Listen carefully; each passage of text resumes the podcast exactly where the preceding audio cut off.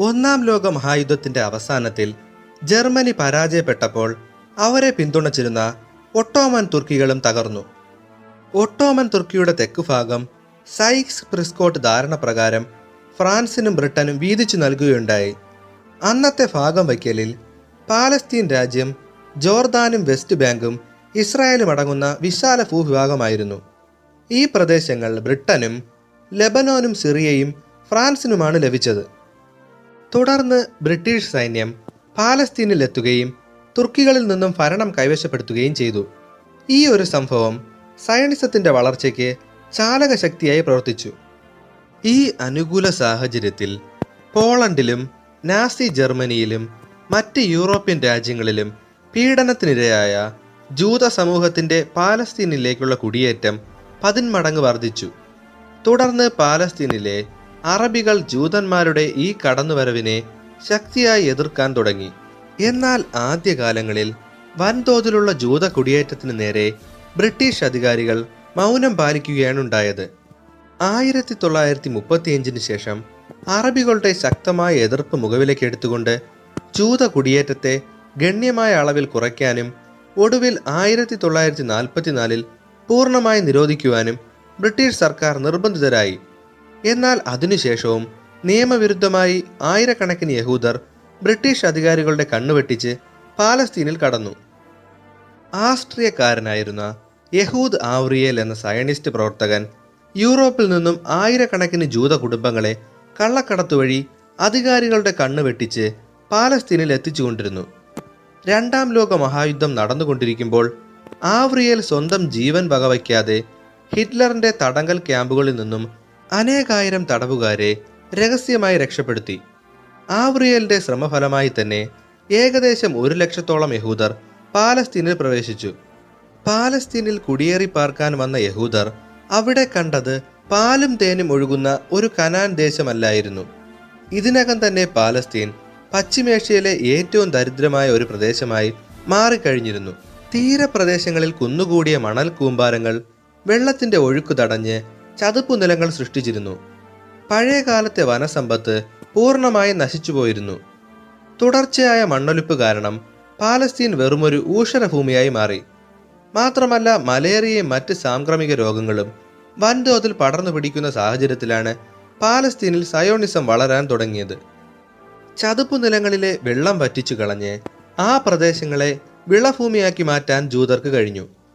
ലെബനോനിൽ സുഖലോലുപരായി കഴിഞ്ഞിരുന്ന അറബികളിൽ പലരും പാലസ്തീനിലെ വലിയ ഭൂമുടമകളായിരുന്നു ഇവരിൽ നിന്നും ധാരാളം സ്ഥലങ്ങൾ യഹൂദർ വില കൊടുത്തു വാങ്ങി. ഇതേ സമയം യഹൂദ ഫണ്ടിലേക്ക് ലോകത്തിന്റെ വിവിധ ഭാഗങ്ങളിലുള്ള സയോണിസ്റ്റ് പ്രവർത്തകരിൽ നിന്നും വൻതോതിൽ ധനസഹായം ലഭിച്ചുകൊണ്ടിരുന്നു. ബ്രിട്ടീഷുകാരുടെ പാലസ്തീൻ നയത്തെയും സയോണിസത്തെയും അറബികൾ പല കാലഘട്ടങ്ങളിലും എതിർത്തുകൊണ്ടിരുന്നു. മാത്രമല്ല അറബികളും ജൂതന്മാരും തമ്മിൽ സംഘട്ടനങ്ങൾ അരങ്ങേറി. ബോംബാക്രമണങ്ങളിലും അട്ടിമറികളിലും കലാപങ്ങളിലും ധാരാളം പേർ ഇരുഭാഗത്തും മരണമടഞ്ഞു. എതിർപ്പുകളുടെ മധ്യത്തിലും സയണിസം അതിന്റെ ലക്ഷ്യങ്ങൾ പൂർത്തിയാക്കുന്നതിൽ മുന്നേറിക്കൊണ്ടിരുന്നു. സയോണിസത്തിന്റെ ആദ്യകാലത്ത് പാലസ്തീനിൽ കേവലം എൺപതിനായിരം ജൂതർ മാത്രമേ ഉണ്ടായിരുന്നുള്ളൂ. എന്നാൽ നാൽപ്പത് വർഷങ്ങൾക്കു ശേഷം ആയിരത്തി തൊള്ളായിരത്തി നാൽപ്പത്തിയേഴിൽ പാലസ്തീനിലെ ജൂത ജനസംഖ്യ ആറ് ലക്ഷത്തി ഇരുപത്തി ആറായിരം ആയി ഉയർന്നു.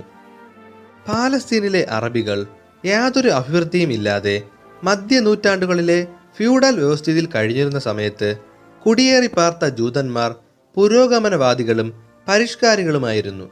സാങ്കേതിക ജ്ഞാനമുള്ളവരും ശാസ്ത്രജ്ഞന്മാരും ഉന്നത വിദ്യാഭ്യാസമുള്ളവരും ഇതിൽ ഉൾപ്പെട്ടിരുന്നു. ബ്രിട്ടീഷുകാരുടെ ഭരണകാലത്തു തന്നെ നൂറുകണക്കിന് ജൂതർ പാലസ്തീനിലെ ബ്രിട്ടീഷ് ഗവൺമെന്റിന്റെ സിവിൽ സർവീസ് വകുപ്പിലും പോലീസ് സേനയിലും ഉന്നത സ്ഥാനങ്ങൾ കരസ്ഥമാക്കിയിരുന്നു. ആയിരത്തി തൊള്ളായിരത്തി മുപ്പതായപ്പോഴേക്കും പാലസ്തീനിൽ വിവിധ പദ്ധതികൾക്കും നിർമ്മാണ പ്രവർത്തനങ്ങൾക്കുമായി യഹൂദ ഏജൻസി എട്ട് കോടി ബ്രിട്ടീഷ് ഭവൻ ഏകദേശം നൂറ്റി ഇരുപത് കോടി രൂപ നിക്ഷേപിച്ചു. ആയിരത്തി തൊള്ളായിരത്തി ഇരുപത്തിയഞ്ചിൽ തന്നെ ജൂതർ എരുഷലേമിൽ ഹിബ്രു സർവകലാശാല ആരംഭിച്ചിരുന്നു. ആയിരത്തി തൊള്ളായിരത്തി മുപ്പതുകളിൽ കുടിയേറിയ ജൂതരിൽ നല്ലൊരു ശതമാനം പേരും നഗര ജീവിതമാണ് ഇഷ്ടപ്പെട്ടിരുന്നത്. അവർ മെഡിറ്ററേനിയൻ കടൽ തീരത്ത് ടെൽ അവീവ് എന്ന അത്യാധുനിക നഗരം പടുത്തുയർത്തി. ആയിരത്തി തൊള്ളായിരത്തി പതിനേഴിൽ വെറും ആയിരം പേർ മാത്രം താമസിച്ചിരുന്ന ടെൽ അവീവ് ആയിരത്തി തൊള്ളായിരത്തി നാൽപ്പത്തിയേഴ് ആയപ്പോഴേക്കും പശ്ചിമേഷ്യയിലെ ജനനിബിഡമായ ഒന്നാം കിട നഗരമായി മാറി. പഴയ എരുശലേമിന് തൊട്ടടുത്തായി പുതിയ യെരുശലേം നഗരം ജൂതർ പടുത്തുയർത്തി. ഈ നഗരത്തിന് പുരാതന യെരുശലേമിനേക്കാൾ ഏഴിരട്ടി വലിപ്പമുണ്ടായിരുന്നു. തുടർന്ന് വിവിധ തുറമുഖങ്ങൾ വികസിപ്പിക്കുകയും കൂട്ടുകൃഷി സങ്കേതങ്ങൾ സ്ഥാപിക്കുകയും ചെയ്തു. സ്വന്തമായി പാലസ്തീനിൽ ഒരു സർക്കാർ ഇല്ലാതിരുന്ന ബ്രിട്ടീഷ് ഭരണകാലഘട്ടത്തിലാണ് സയോണിസ്റ്റുകാർ ഈ നേട്ടങ്ങളെല്ലാം കൈവരിച്ചത്. ജൂതർക്ക് സ്വന്തമായി ഒരു രാഷ്ട്രം നിർമ്മിക്കുന്നതിനായി എല്ലാവിധ സഹായങ്ങളും നൽകുമെന്ന ബാൽഫോർ പ്രഖ്യാപനത്തെ തുടർന്ന് ജൂത കുടിയേറ്റം വൻതോതിൽ വർദ്ധിച്ചു. ഇത് അറബികൾക്കിടയിൽ വലിയ പരിഭ്രാന്തി സൃഷ്ടിച്ചു. പിന്നീട് പാലസ്തീൻ എന്ന ഭൂമിയിൽ നടന്നത് എണ്ണിയാൽ തീരാത്ത അത്രയും തെരുവ് യുദ്ധങ്ങളും സംഘർഷങ്ങളുമാണ്. ജൂത കുടിയേറ്റ പ്രദേശങ്ങളിലും കൃഷിയിടങ്ങളിലും അറബികളും ജൂതരും പരസ്പരം ഏറ്റുമുട്ടി. ആയിരത്തി തൊള്ളായിരത്തി ഇരുപത് ഏപ്രിൽ നാലിലെ ഒരു പ്രഭാതത്തിൽ അറബികളുടെ നബി മൂസ എന്ന ഉത്സവത്തോടനുബന്ധിച്ച് അറുപതിനായിരത്തിൽ പരം അറബികൾ പഴയ ജെറുസലേമിൽ ഒത്തുകൂടി. ഈ അവസരത്തിൽ പാലസ്തീനിൽ ജൂതർ നടത്തുന്ന കടന്നുകയറ്റത്തെ എതിർക്കുവാൻ ആഹ്വാനം ചെയ്തുകൊണ്ട് ഹാജ് അൽ അമീൻ ഹുസൈനെ പോലുള്ള അറബ് ദേശീയവാദികളുടെ നേതൃത്വത്തിൽ പ്രസംഗങ്ങൾ നടന്നു.